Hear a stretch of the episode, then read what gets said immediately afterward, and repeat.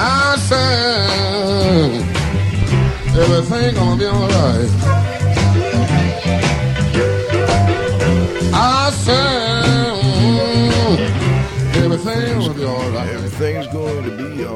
Good day wherever you're listening from, and welcome to Indoor Air Quality Radio, IAQ Radio. It's Friday, February 26, 2016, and it's my loving wife's birthday. Happy birthday, babe. Good. Uh, today's guest is going to be Mr. Jim Newman. Jim is joining us from out of the Detroit area, and of course, on the uh, line from Studio D back, I'm sorry, Studio C back in McKees Rocks is the Z-Man, Cliff Zlotnik.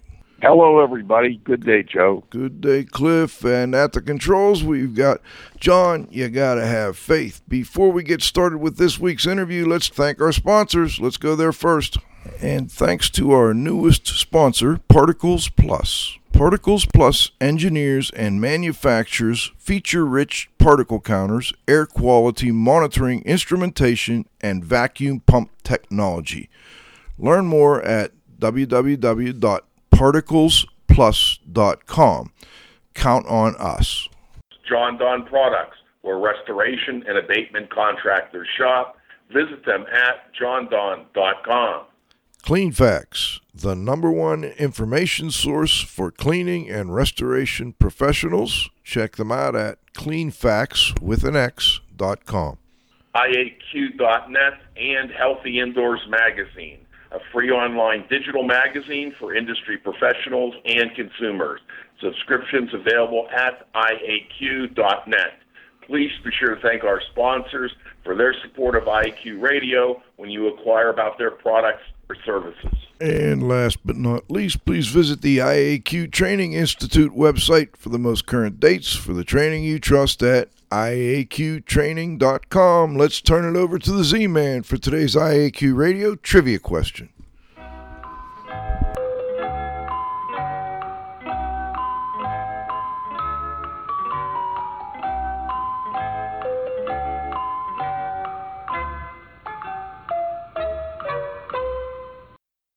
Win a cool prize by outcompeting fellow IAQ radio listeners and being the first person to correctly answer the IAQ radio trivia question each week. Submitting your answer is very easy. Either email it to cslotnick at cs.com, or if you're listening to the show live, you can text in the answer via your computer. Congratulations.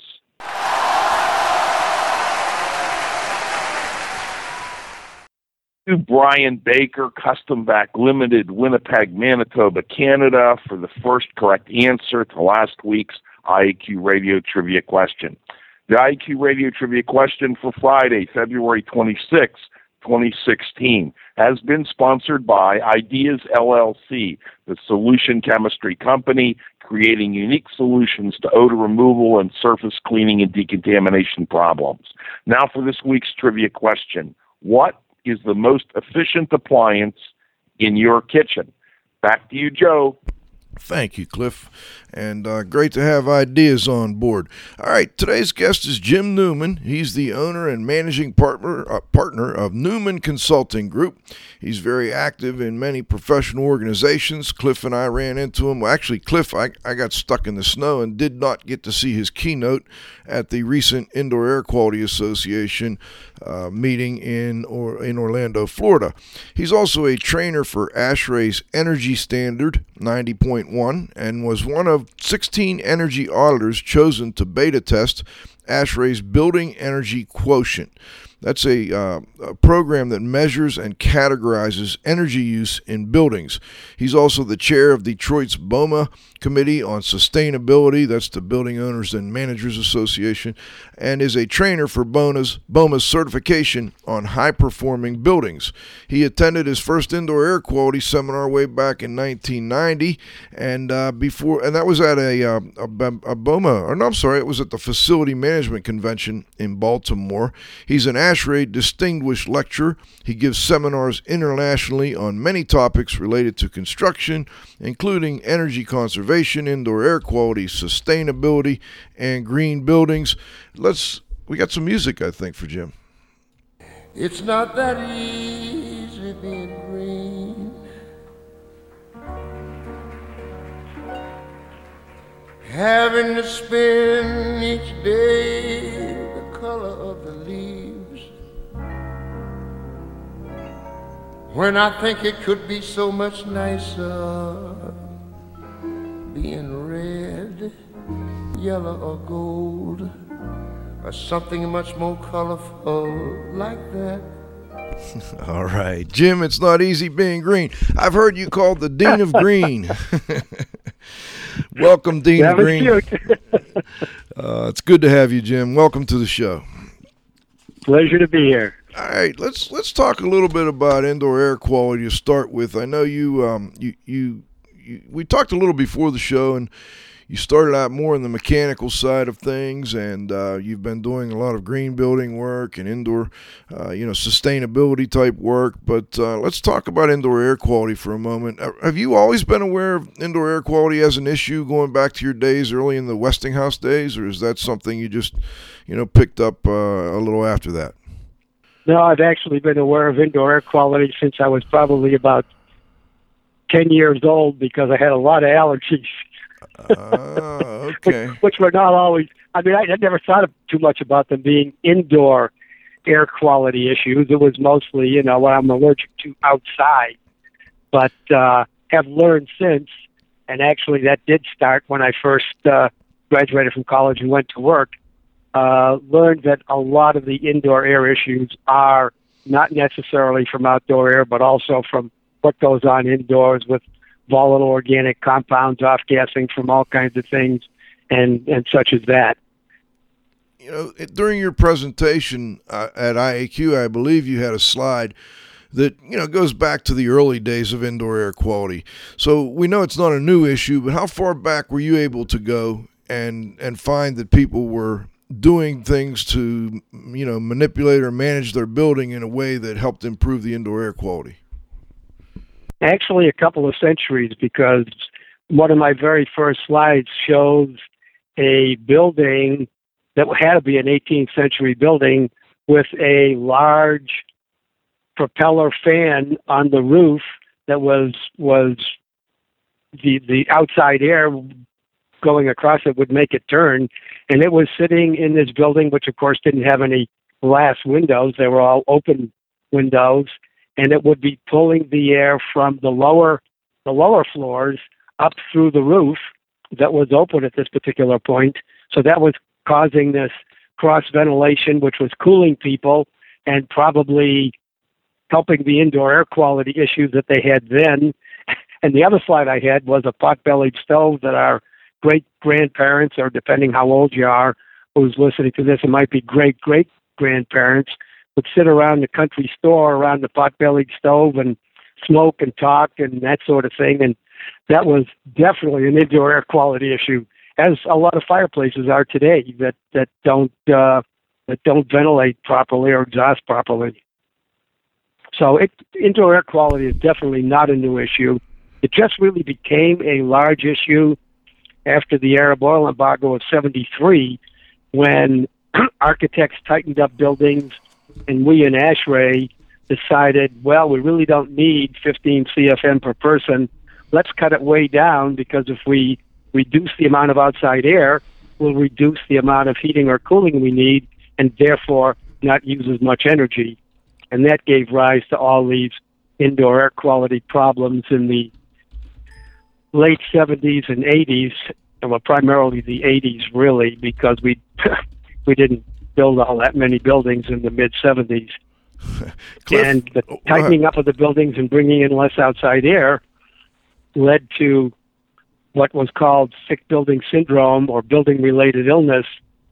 And sick building syndrome was probably the most common uh, terminology applied to these buildings where people would not feel well while they were at work, not because they hated their job, but because there really was something wrong with their buildings, and would feel better when they went home and it took uh, everybody a while to figure this out because not everybody goes to the same doctor. So we didn't really. The term indoor air quality or sick building syndrome, actually, sick building syndrome came before indoor air quality, and that was probably mid to late 80s. And that that seminar you mentioned that I did in Baltimore for IFMA in 1990, there were very few people in that audience who knew what the three letters IAQ actually stood for, and that's what my entire uh, presentation was all about. You know that presentation. Oh, you did the. I'm sorry. I, I I thought you had attended. You had given that presentation. I'll fix that in editing. I gave that one. Yeah, at that time there, there hadn't been any any uh, law, uh, jury trial type lawsuits on IAQ. They came a little bit later. And that's and something we're going we to we're going to talk about that. Yeah, right? absolutely. Cliff, you know, before we do, Cliff, I just want to mention to listeners, and Jim, I'm sure you're aware of this, but the first EPA document that was specific to indoor air quality came out in 1991. That was uh, Building Air Quality, a guide for facility managers and building owners. So you were actually doing presentations a little before that, Jim. Yeah, actually, and uh, I have that three ring binder still, and there's a there's a, still a lot of good information in it, and I don't know that anybody's really updated that particular uh, binder of of IAQ information, but we know a lot more today, certainly, than we knew in 1990, Well, or that that even the people in EPA knew in 1990. that that actually morphed into a um, an online program that EPA has called I-BEAM. Uh, the Indoor Air Quality Building Edu- Education Assessment Model, I believe, is is what I-BEAM stands for. And you're correct; they never, you know, they they put out one little addendum to it um, in a hard copy, but then any other revisions have been uh, web-based revisions since then. So um, it's it's an interesting document. You're, and I agree with you wholeheartedly. It, it had some great, still applicable today uh, information. Cliff, let me turn it over to you. Okay, um, you know, let's kind of move along a little bit. What findings of the NIOSH problem building study are notable? Okay, that was a study that was done several years ago by National Institute of Occupational Safety and Health, and what they found, which one of your uh, speakers a couple of weeks ago was talking about, they found that actually 50% of the problems in problem buildings are caused by the ventilation system, the HVAC system. They found 28% were a specific indoor contaminant, 11% were a specific outdoor contaminant, and 11% they never could figure out. And, and that's very common with indoor air problems or indoor air quality problems uh, in commercial buildings. It's not like being in an industrial building where something's giving off fumes and you can measure what they are and know they shouldn't be more than so many parts per billion. In a commercial building, it it can be very difficult to find what the problem is and where it's coming from. Okay, can you let's talk about HVAC systems over time? Uh, what happens to them, and what can be done to prevent it? Know, that's a that's an excellent question. Uh, and one of the slides that I use in practically all my presentations, and I do speak about a number of different things, is that what happens to HVAC systems as time passes is that green goes to gray. When you first put in this system, it's working fine. The filters are are nice and clean, and and hopefully the ductwork is clean. I say hopefully because it isn't always, but um, especially if the units are run during the winter for some heat or during the summer for some cooling, and they're sanding uh, drywall and not using enough filtration, then uh, the ducts get full of the drywall dust and other things. But what happens is, as soon as you start a system, it starts deteriorating. And the real key is proper operations and maintenance. And, and we talk about reactive maintenance, which is fix it only when it breaks, which is what unfortunately a majority of buildings and organizations do, uh, versus preventive maintenance, which is grease the bearing if it sounds bad or things like that.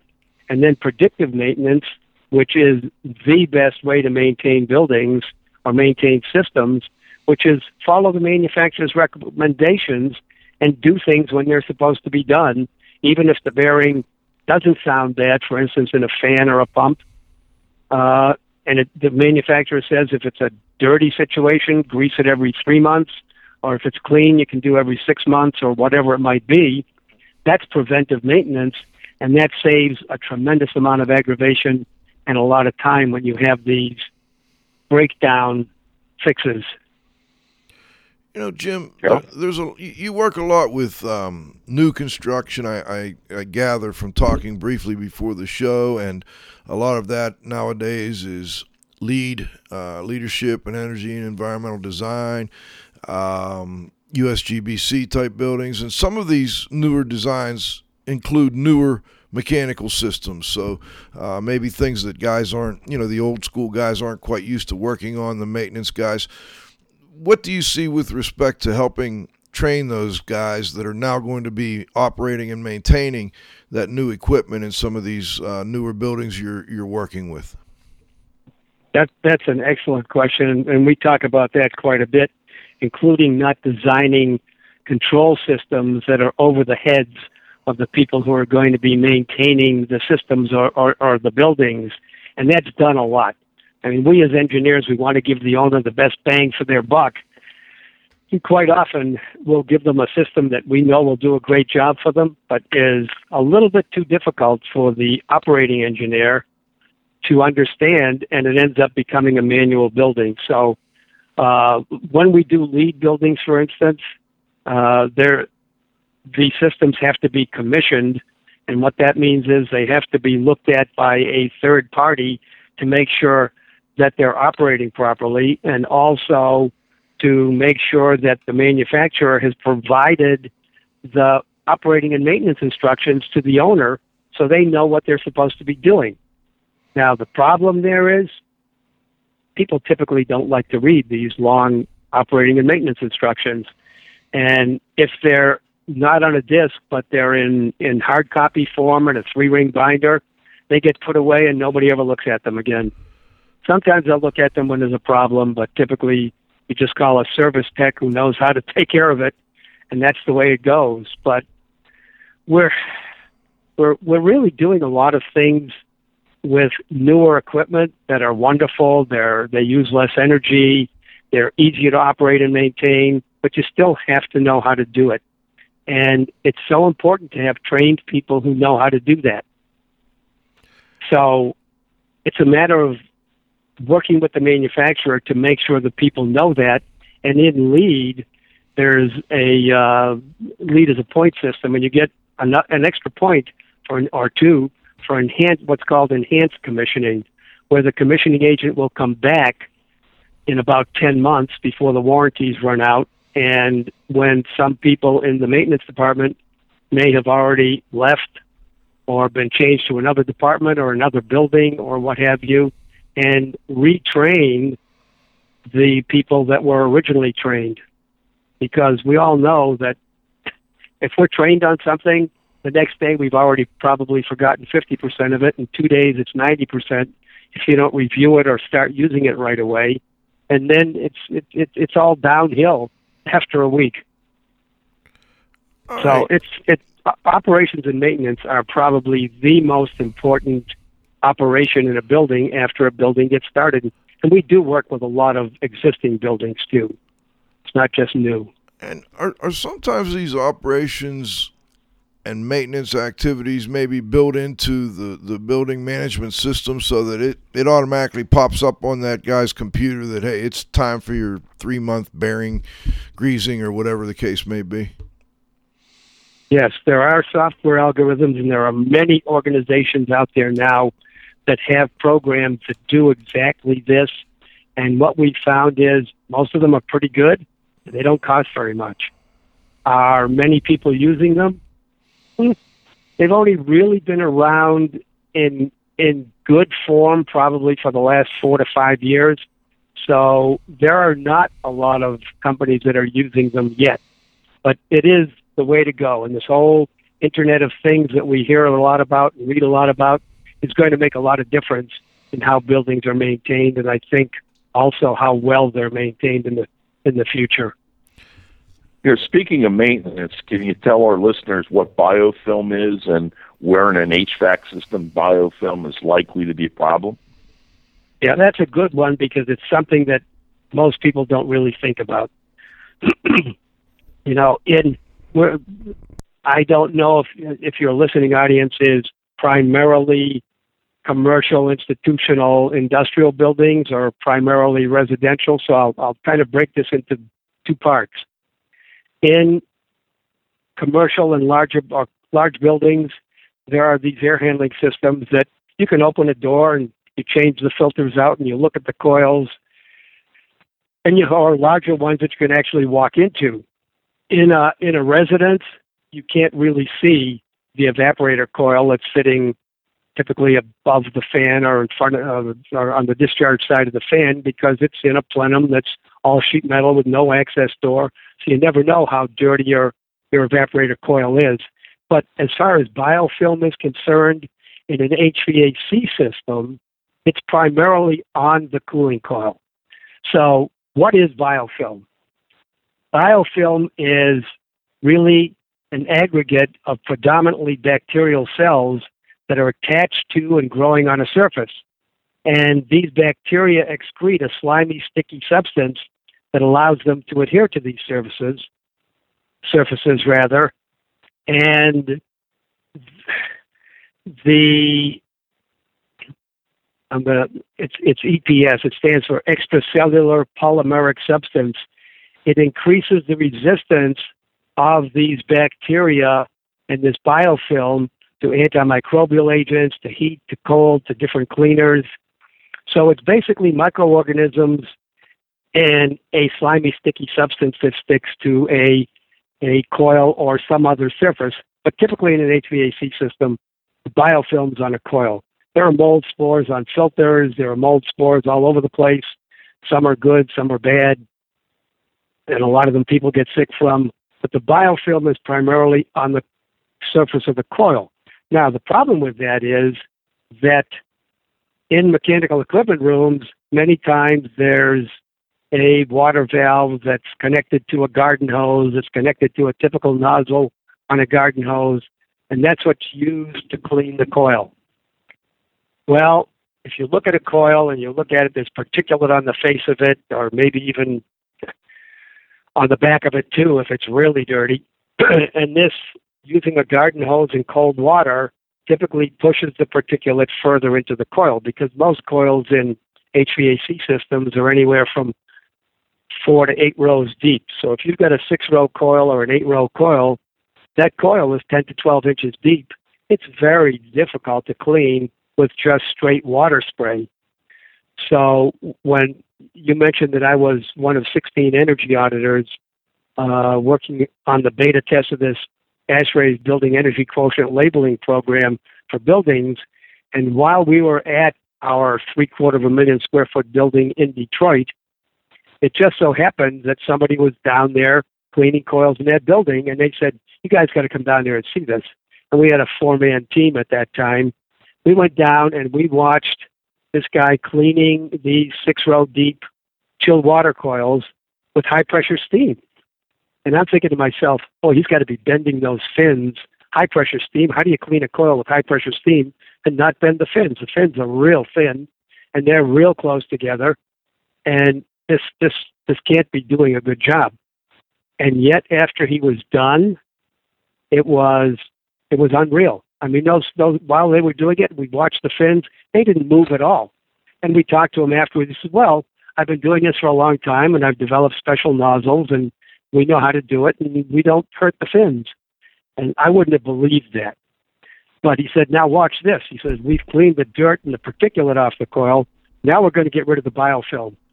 And he put some uh, something into this boiler that he that he had that was an environmentally friendly material and started spraying.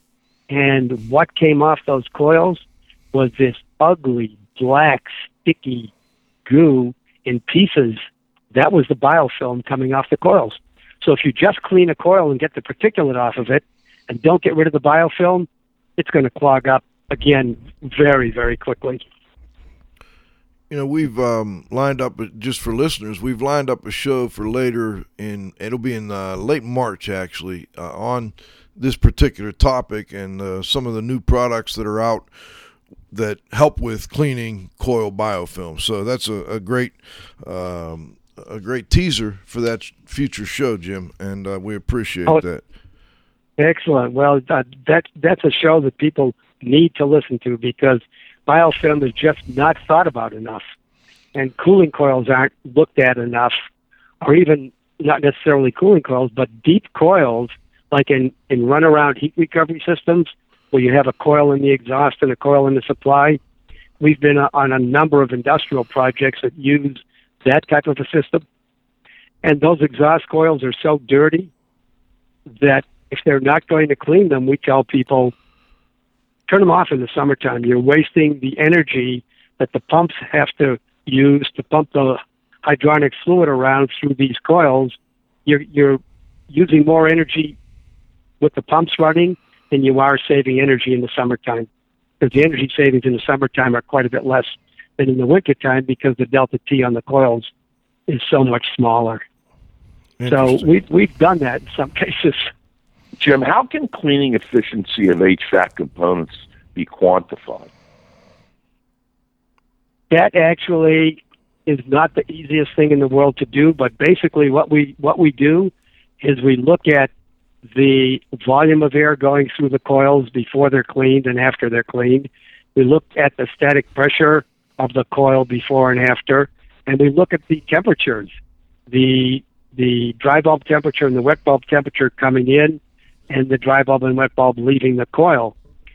The the other thing that people very seldom think about, I mean, and those are pretty obvious kinds of things, but what people don't think about is if you clean that coil, the heat transfer efficiency goes back to the coil being practically new.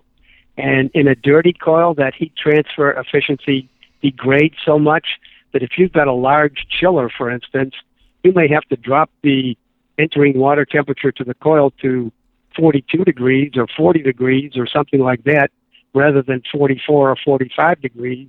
And for every degree difference, you lose anywhere from one and a half to three percent in energy. So if you can clean a coil and raise the water the, the water temperature entering the coil, leaving the chiller, say two degrees or three degrees, you've picked up anywhere from six to ten percent in energy on the chiller itself. Hmm. So Great point. Getting people to do this isn't always the easiest thing in the world, however. Well, but it helps, you know, when you tell people clean your coil because it'll it'll help improve the indoor environment. You know, yeah, that's that's wonderful. But um, if you tell them, well, you might also save some money um, with respect to energy consumption. Well, you know, you might get a little more uh, a little more of a positive response. Let's let's talk yeah, a little. Bit. Yeah, and bit. actually, that that's not even a might. It's you will save some money. Exactly. Exactly. And right. Right. Let, us talk a little bit about ventilation, Jim. Um, I didn't okay. get to see your presentation because you know, I, got stuck up here in the snow. But Cliff had a, a, question here, and I, I suspect there was a reason behind it because it seems like maybe you have a little different take on what is good ventilation. Right. Well, ASHRAE actually has a standard that's in many, many building codes in the states called Ventilation Standard for Acceptable Air Quality in Buildings. And it's it's an ANSI standard, and it's standard 62. We use 62.1 for commercial buildings, three stories and up, and we use 62.2 for homes. And the purpose, uh, and I'm going to read this, the purpose of this standard is to specify minimum ventilation rates and other measures intended to provide IAQ that, that is acceptable to human occupants and that minimizes adverse health effects.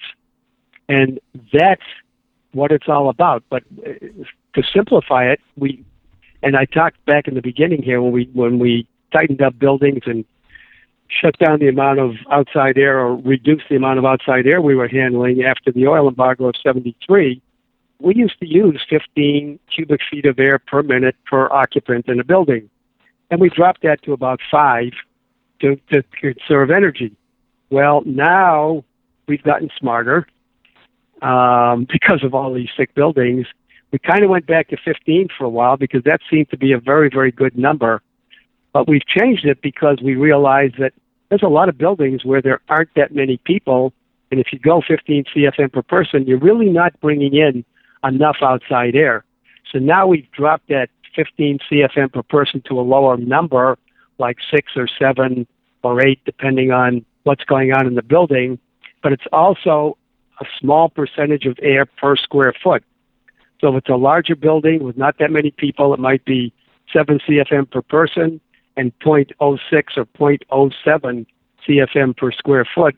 And that gives you a goodly amount of outside air to bring in enough outside air in to keep people relatively comfortable and healthy if it's good outside air. All right. Well, Jim, what we're going to do is we're going to stop and pay some bills here and thank our sponsors, and we'll be back with the second half of our interview with the Dean of Green, Jim Newman, after about 90 seconds. And thanks to our newest sponsor, Particles Plus. Particles Plus engineers and manufactures feature rich particle counters, air quality monitoring instrumentation, and vacuum pump technology. Learn more at www.particlesplus.com. Count on us. The Indoor Air Quality Association, a nonprofit, multidisciplinary organization dedicated to promoting the exchange of indoor environmental information through education and research. Visit them at iaqa.org. Gray Wolf Sensing Solutions. We use advanced sensor software technology and embedded computers to provide superior environmental test instrumentation. Visit them at wolfsense.com. Legends Environmental Insurance Services, the experts in insurance for environmental consultants and contractors for over 20 years. Check them out at legends-enviro.com. And of course, our marquee sponsors, Jon-Don Products, where restoration and abatement contractors shop. Visit them at jondon.com. Cleanfax, the number one information source for cleaning and restoration professionals. Check them out at cleanfax with an X.com. IAQ.net and Healthy Indoors Magazine, a free online digital magazine for industry professionals and consumers. Subscriptions available at IAQ.net. Please be sure to thank our sponsors for their support of IAQ Radio when you acquire about their products or services. All right, we're back for the second half of our interview. We got Jim Newman calling out of Detroit. Jim, I want to jump right into um, a little more on mechanical systems, and and in this case, the distribution side of things, the air ducts. How you know how important in your mind is the sealing of air ducts, and and why is it important? I just I don't see it happen very often, unfortunately, in, in most of the buildings I, I visit, and I'm wondering if you have the same experience. Yeah, we absolutely do, and sealing ducts is is is very very important for a number of reasons. Some of it's indoor air quality reasons, and some of it's the amount of energy that's wasted when ducts leak. And what ASHRAE says is that 75% of ducts, 75% leak anywhere from 10 to 25 percent. And typically, because of this, you lose 25 to 40 percent of your heating and air conditioning energy. And even new systems have duct leakage. And just think about this now. You're, you're, let's say you've got a 10,000 CFM air handling unit, and you're leaking 15 percent into the return air plenum or wherever it might be you're only delivering 8,500 CFM to the space instead of 10,000. So people aren't going to be as comfortable, and you're going to the the the heating and cooling is going to have to the boiler, the chiller, or the rooftop unit is going to have to work harder to keep people relatively comfortable. It's it's it's energy conservation, it's indoor air quality, it's comfort. Uh, these are the kinds of things that we find when ducts aren't sealed. So, and, and, there are easier ways to do this now, and we talked about that. Uh, uh, that you can seal them from the inside. There are now systems out there where you can seal a hole or a space in duct work that's up to five eighths inches in diameter or five eighths inches wide from the inside, rather than having to pull down ceilings and rework ductwork or replace ductwork. It's a whole lot less expensive and does a beautiful job. I've seen it work. Okay, Can you tell us a little bit about that system? Is it robotic or, or what? No, actually, it's a it's a like an aerosol that goes down the duct and doesn't attach to the duct at all unless there's a hole because they're sent, it, the, the machine senses the difference between the inside duct pressure and the outside duct pressure. And if there's no difference, the duct is is good. And if there's a difference, there's a hole or or something in the ductwork that's allowing this differential in pressure. And this material that flows. And by the way, this was this was um, uh, developed by the government, Lawrence Berkeley National Lab, I believe it was. Uh, I always get PNNL and LBNL confused, but uh, I think it was LBNL that developed this with DOE. And then they put it out for bid, and this particular company right outside of Dayton, Ohio, won the bid and they've been doing it for a few years now, and it's just made an amazing difference. Yeah, I think is it is that Aero? What's the name of the company, Jim? Yeah, it's it's Aeroseal. Aeroseal. Right. Yeah, we've we've uh, yep. we haven't talked much about that. We'll have to uh, talk a little bit more about that in the future. It, it essentially is an aerosol aerosol aerosol that um, right. you know plugs up that gap. It as as it escapes, I guess it uh, you know starts to build a little bit of a seal there. It's almost you know I don't want to describe it as a glue, but it's almost like a glue-like product. And um, yeah, I've heard some you know I've heard good things. Um, and and Jim, you're confirming that. Let Let's talk a little bit about um, some of the IEQ stressors in buildings. What are what are some of the IEQ stressors? Okay, IEQ as opposed to IAQ stands for indoor environmental quality, and that takes into account a lot of things other than just IAQ. For instance, lighting. Uh, a lot of these new, especially LEDs, and they're wonderful. Don't get me wrong.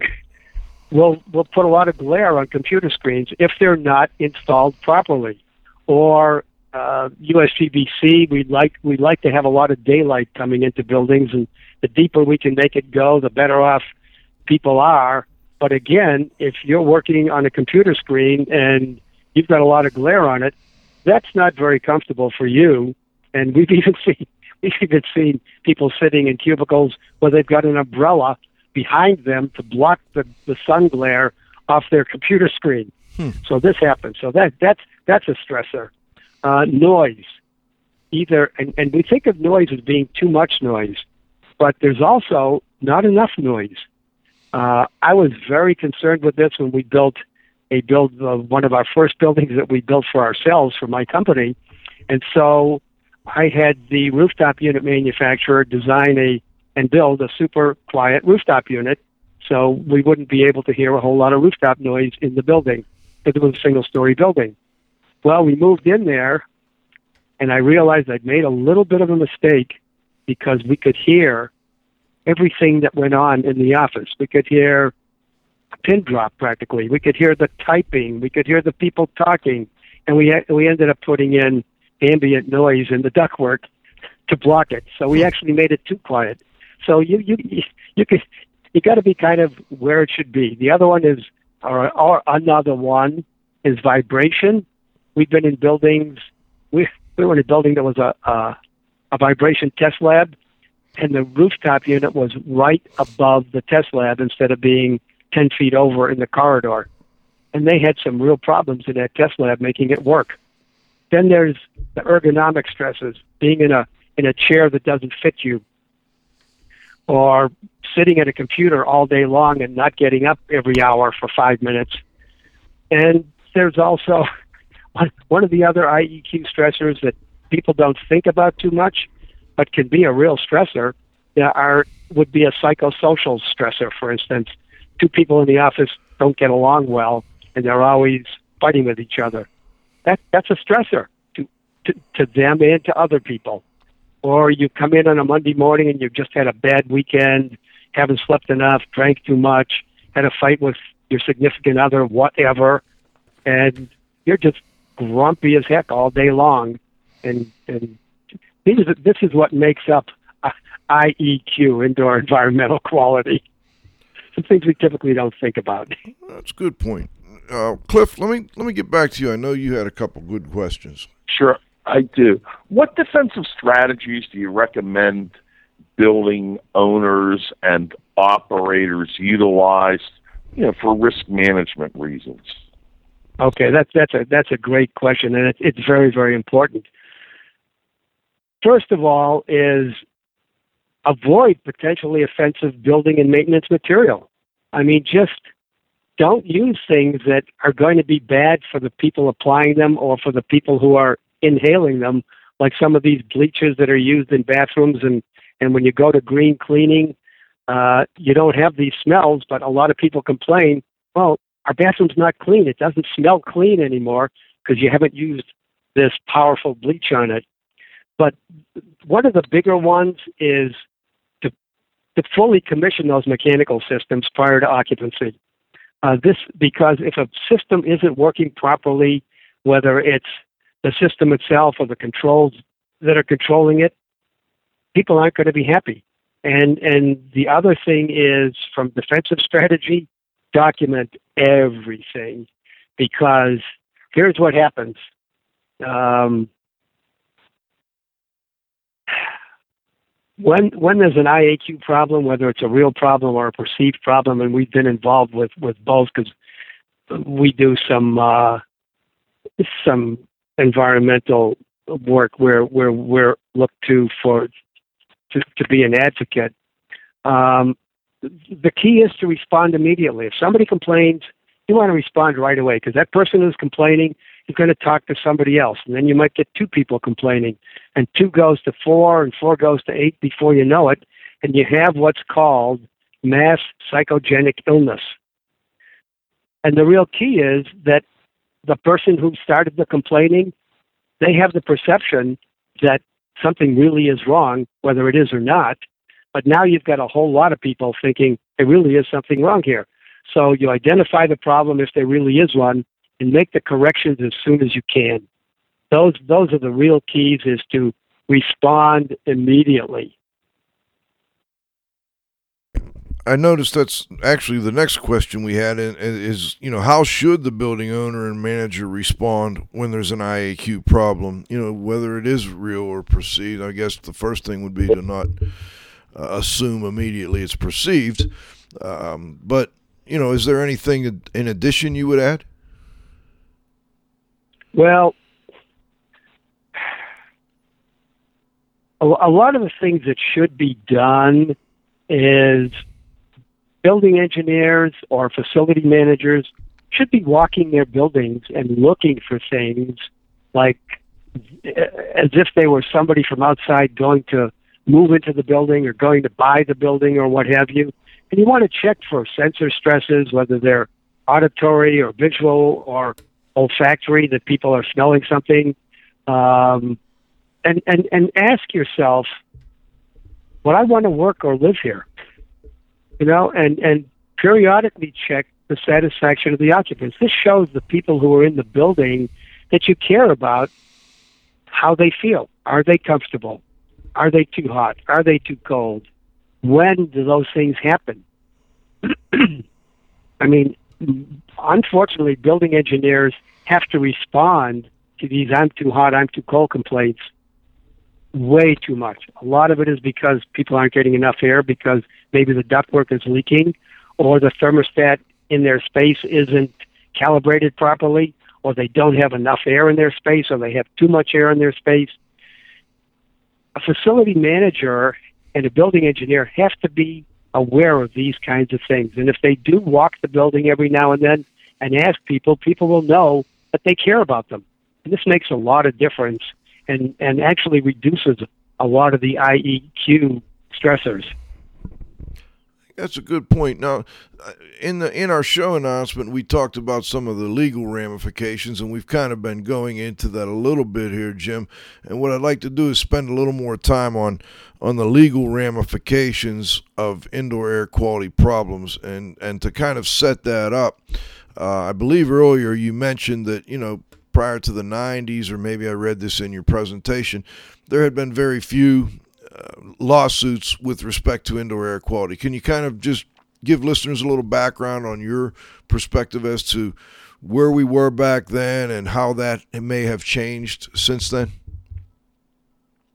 Sure. Well, in 1990, when I gave that seminar to ISMA, there hadn't been any jury trials in IAQ cases, to the best of my knowledge. Um, by the mid 1990s, that was a totally different story. There were entire floors of attorneys who were salivating over potential IAQ cases, both on the on the uh, defense side and on the uh, plaintiff side. And some of these attorneys and some of these cases were very good cases. In fact, I think it was I think it was EPA in in the early 2000s moved into a building, and I'm thinking it was Philadelphia. It's, it's, it's a while back, and they ended up within a year tearing all the carpeting out of their building because there were so many VOCs off gassing from either the carpeting or the material under the carpeting, or maybe if it was on cement floors, it was the glue that they used to lay the carpeting down. I mean, today, when USGBC started, which was really mid to late 90s and really started gaining some traction in, in the early 2000s, there were very few uh, products like paints, like ceiling tiles, carpeting, drapes, uh, chair material that were low VOC or no VOC emitting material. And the early LEED buildings cost a lot more money than the building LEED buildings being built today cost because many of the points are related to indoor air quality and indoor environmental quality, uh, in addition to energy and, and recycling and those kinds of things. So if you wanted to buy a quart of, or a gallon rather, of low VOC paint, and a gallon of regular paint costs fifteen to eighteen dollars. Low VOC paint would have been over a hundred dollars. So it became kind of pricey to do that, and the early v- low VOC paints weren't all that good. Today's are terrific. I mean, you can you can uh, use one coat and really do a heck of a job, and it's low VOC or no VOC. But um, the the legal the potential legal problems. Uh, we look at who gets blamed for an IAQ problem? Well, everybody does. The building owner, the architect, the engineer, building contractors, the suppliers, building ma- maintenance people, building management people. The real estate broker might get in there, the landlord, the, ten- the employers. Depending on who you are and what kind of an attorney you get and how good that attorney is, they could bring in a lot of people into that case. And um, we we've done some expert witness work uh, that's really been absolutely fascinating. Kinds of things that opposing attorneys will bring up that have nothing to do with the IAQ problem, but it, it muddies the waters. So it's much easier not to have litigation than it is to take the time and the effort and the aggravation and the money it costs to be in litigation in an IAQ case. So we tell building owners you need to do these other things so that you don't get involved in any kind of litigation. Now, we talk about responding right away, but there are times when an owner really needs to re- seek outside assistance. And those are kinds of situations where perhaps they can't identify the problem, it's not real obvious, we were called in on one on a building that we had just certified as a LEED gold existing building several years ago. And they had had a condensate overflow from a drain pan and a fan coil unit in the ceiling. And of course, it wet some of the ceiling tile. and it wet the wall because it was it was right near the wall, and they cleaned it up right away. But a week later, somebody started complaining that you know they just didn't feel well when because it was in their in their area, and so they called us in, and we we we called in a uh, company that actually does the testing. We don't do that, and they tested everything, and everything was fine, and we wrote a report on it, and they went back to the person now people who were complaining, showed them the report, and but they they hopped on it immediately, and that that really is very very key to being successful when there's a perceived or real IAQ problem. All right, Jim, we're going to go to what we call the roundup. It'll just be me and Cliff, but this kind of gives listeners a, an idea that we're headed toward the end. Move 'em on, hit 'em up, hit 'em up, move 'em on, move 'em on, hit 'em up, rawhide.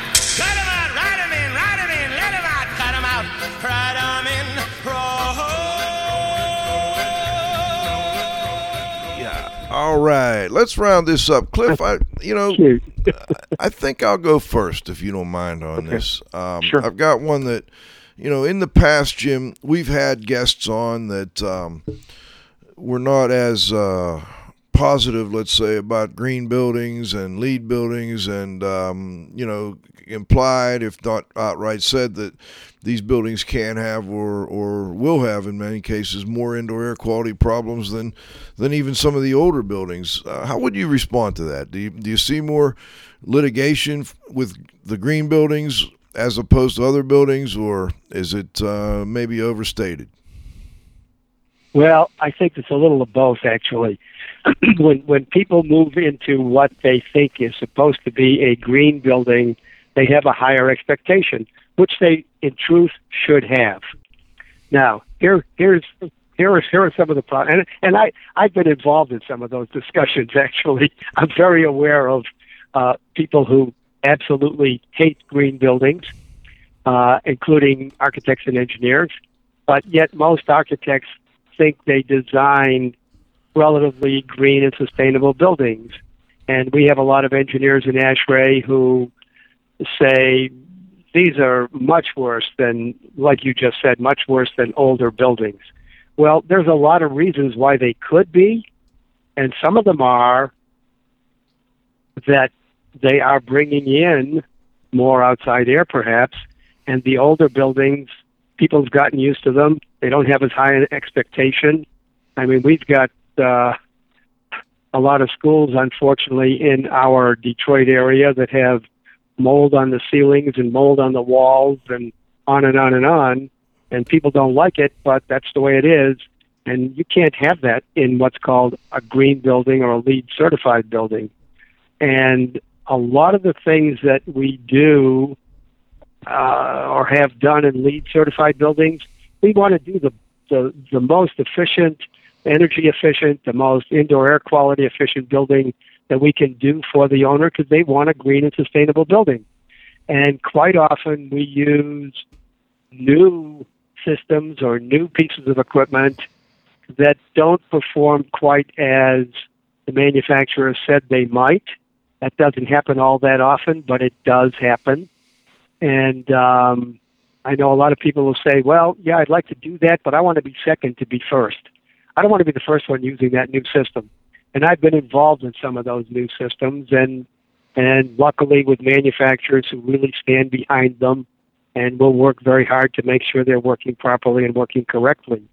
But a lot of the new filtration systems, there are many, many claims made with not a whole lot of testing being done. So you have to look for equipment that's been tested, especially filtration equipment, um, uh, to make sure it really is truly operating the way it's supposed to and not just the manufacturer's claims.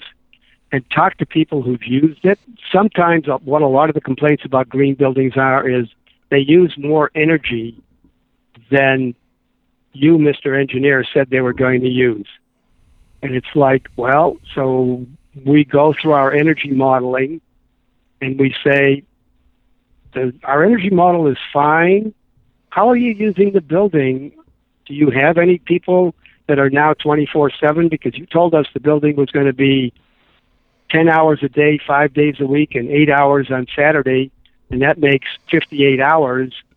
And we've looked at some of your electric bills, and we agree with you. Our energy model doesn't seem to be working too well, but we're thinking you're running the building differently than what you told us.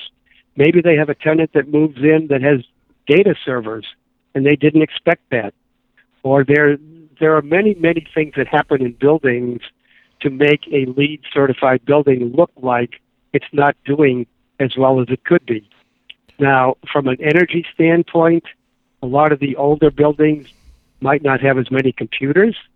Uh, we use a lot more energy in plug loads, typically in newer buildings, than we're used in older buildings. And plug loads today, even if you've got LED lighting, plug loads today, especially if you've got LED lighting, rather, plug loads become a much higher percentage of the total electric load. And there's a lot more stuff plugged into the wall, making up those plug loads today than there was 20 years ago. All right, Cliff, I've So- got one other one, but I don't know if you want to jump in here or not. I'm sorry, Jim. I didn't mean to cut you off. It mine's just more of a comment, and I, I would like your uh, opinion on it, Jim. You know, to me, the political aspects of, of green buildings, I find them irritating. Uh, you know, those things that don't have anything to do, you know, with energy. The fact that if outside there's a bicycle rack, you know, that you get credit for that. Or, you know, we actually, Joe and I interviewed a, a very interesting guest uh, a couple of years ago. And this guy was, you know, he's in the real estate business. He's made a lot of money. He was really a big believer uh, in, you know, green homes and green buildings. And this guy sought out to build a platinum green home, met all the criteria. And in the end, he didn't get platinum. He got gold because uh, you know, for political reasons, the house was just too big for him and his family. You know, there was just too many square feet, and you know, that's my only concern about is the political. And you know, if you could comment on that, I would appreciate it. Oh, I love to comment on that because bicycle racks. We'll talk about commercial buildings and bicycle racks, and I'll get into homes because we've done two plat- LEED platinum homes, and they were not small, but they weren't over ten thousand square feet either. But as far as the bicycle rack argument, it's like okay, if I'm building a building way out in the boondocks, and there's no way that anybody's going to be bicycling to work, then I would agree that getting that point for bicycle rack is not really good. It's an easy point. It's not an expensive point typically if you're going to have showers in your building anyway. Um, but if you're building in a in an urban area and there are people who can bicycle to work rather than driving to work, it's a good point because we have a lot of buildings with bike racks where people do bike to work and they've got some place to put their bicycles. And and it's not just the bike rack. You have to have showers for people to shower in. Whether they really shower or not, typically they don't because they're only drive, you know, riding their bikes a couple of miles and not working up a big sweat. But uh, that's my comment relative to bike racks. It was really meant to cut down on the greenhouse gas emissions from using other types of mechanical transportation. What about the first- what about the size? the size the size of what The size of the home. size of the home yeah i was just going to get to that typically usgbc figures 2400 square feet for four bedrooms that's really all you should need and for every 300 square feet more than that you lose a point so these two homes that we got LEED platinum on one was i think 6800 square feet and one was closer to 8000 so they started off with negative 20 plus points. And we had to pick up 20 points for them even to get to zero. And yet they, they, they got to platinum. And what USGBC says, how can a home be considered sustainable if you're building a six or 8,000 square foot home for two people or three people or four people? Uh, it's not really what we consider sustainable. So we're going to gig you, you know, 20 points or so so you're not going to get platinum. Well, these two homes were so good with solar panels and recycled material and on and on and on, and they were both ground source heat pump uh, uh, projects also.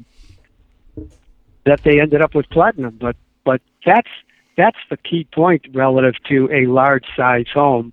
USGBC doesn't consider a home that's two, three, four times as large as it really needs to be.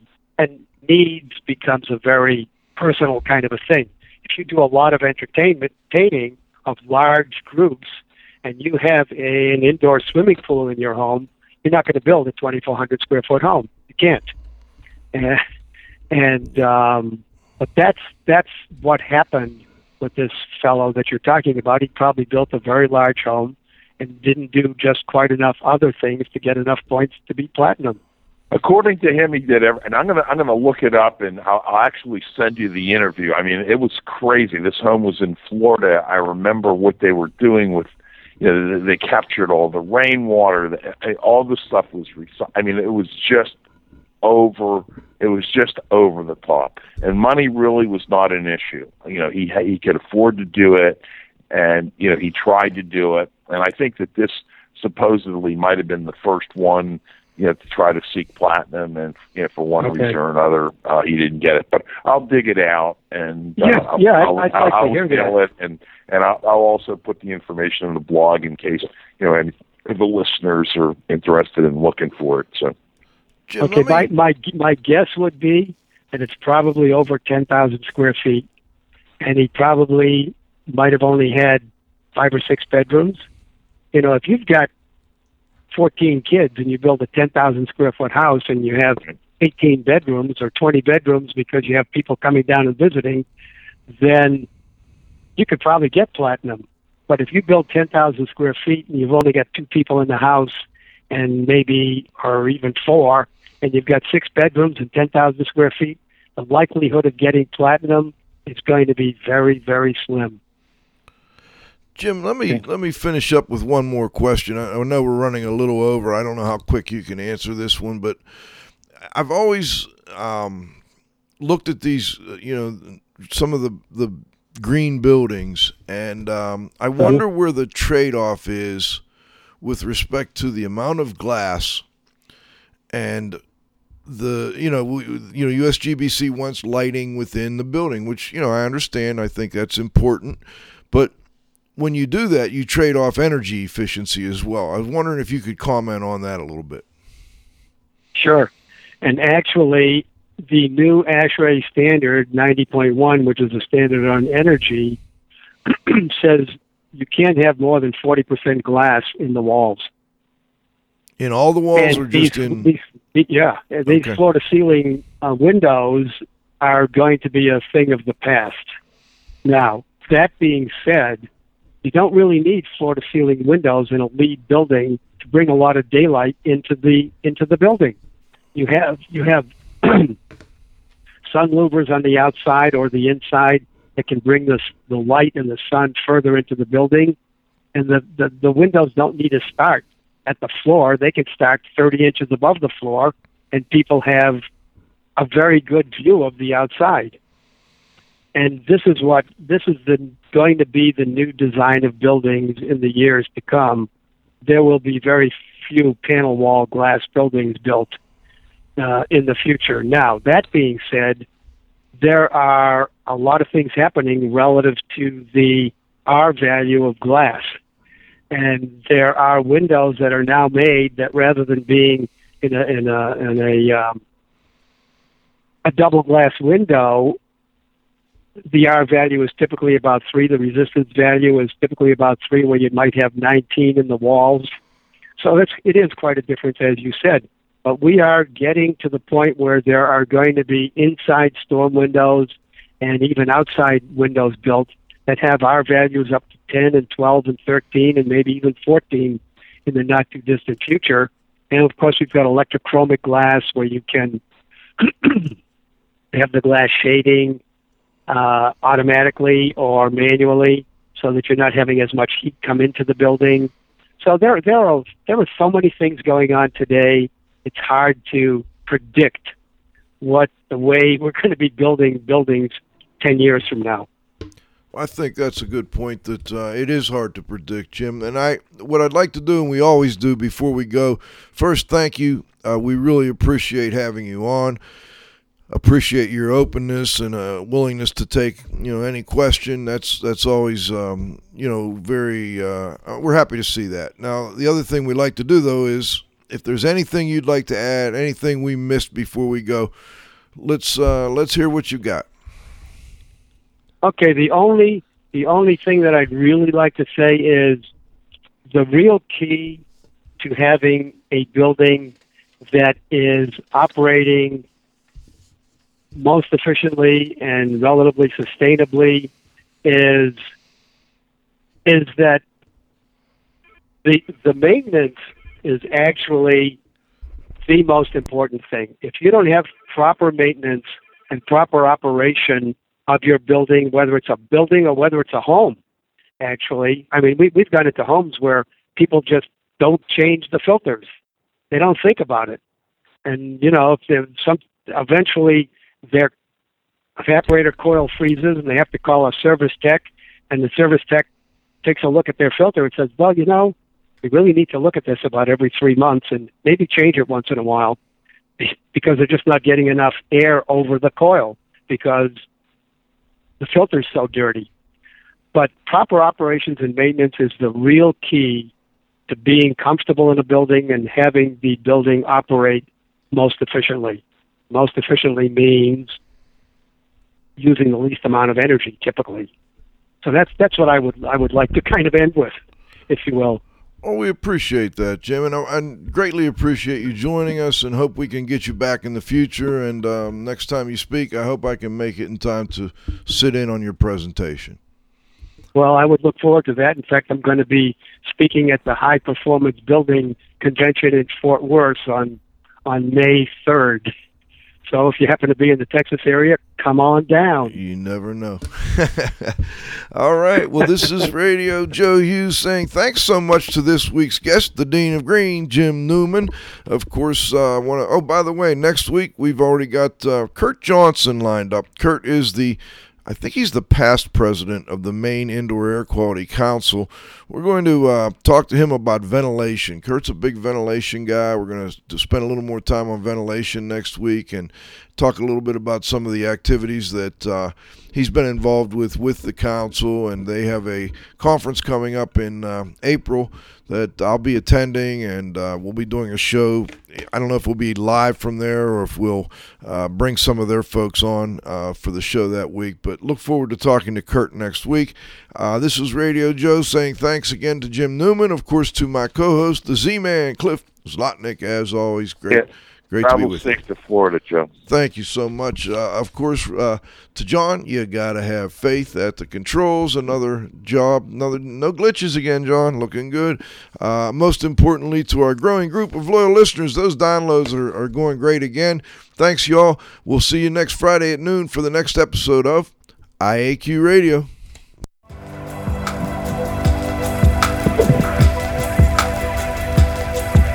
This has been another IAQ radio production.